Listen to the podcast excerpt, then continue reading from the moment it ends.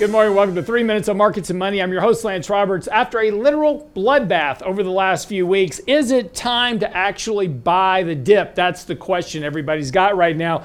Markets have gotten back down to the 40 and 50 day moving average, just flirting with that level right now. The question, of course, is is our buy the dippers going to show up here, push stocks back up towards all time highs? Markets are getting fairly oversold here on a short term basis. Again, that money flow buy signal has been in place. It's been pushing stock prices lower as you would expect. Money flows have declined here in particular. So, as we see this process of this money flow working itself off, stocks are beginning to look for support here. The, the question, the important question is can they hold this important level of support? A break of the 50 day is likely going to trigger more selling on a short term basis, and we'll likely see that bigger correction back towards the 200 day moving average. That's currently about 8% lower than where we are now, which would make the total decline about 10%, which would be well within the context of, of yearly norms, but again, just hasn't happened just yet this year.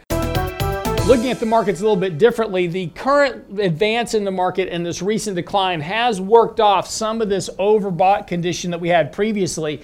And we're now getting back to levels normally associated with where we see short term market buying opportunities. In other words, the buy the dip opportunity. Oversold conditions are approaching those levels here. So, another day or two of weakness, if that occurs, you're going to get this much more suppressed on the oversold side, again, providing that fuel for a bounce. And again, that doesn't mean markets are going to go ripping off to brand new highs and start a new bull market. It just means that likely you're going to get a bounce here back towards previous highs at least, if not make slightly new highs. And particularly as we get into the seasonally stronger months of the year, October, November, December, that bias to the upside will become more present.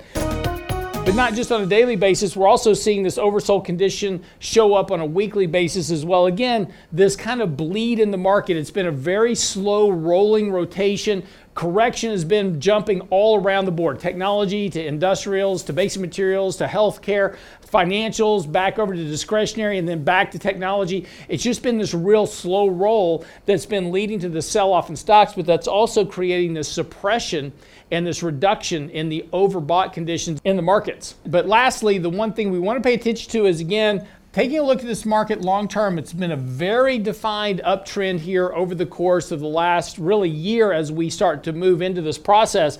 Again, upside remains very contained, downside remains very contained, very defined trend channel across this whole level.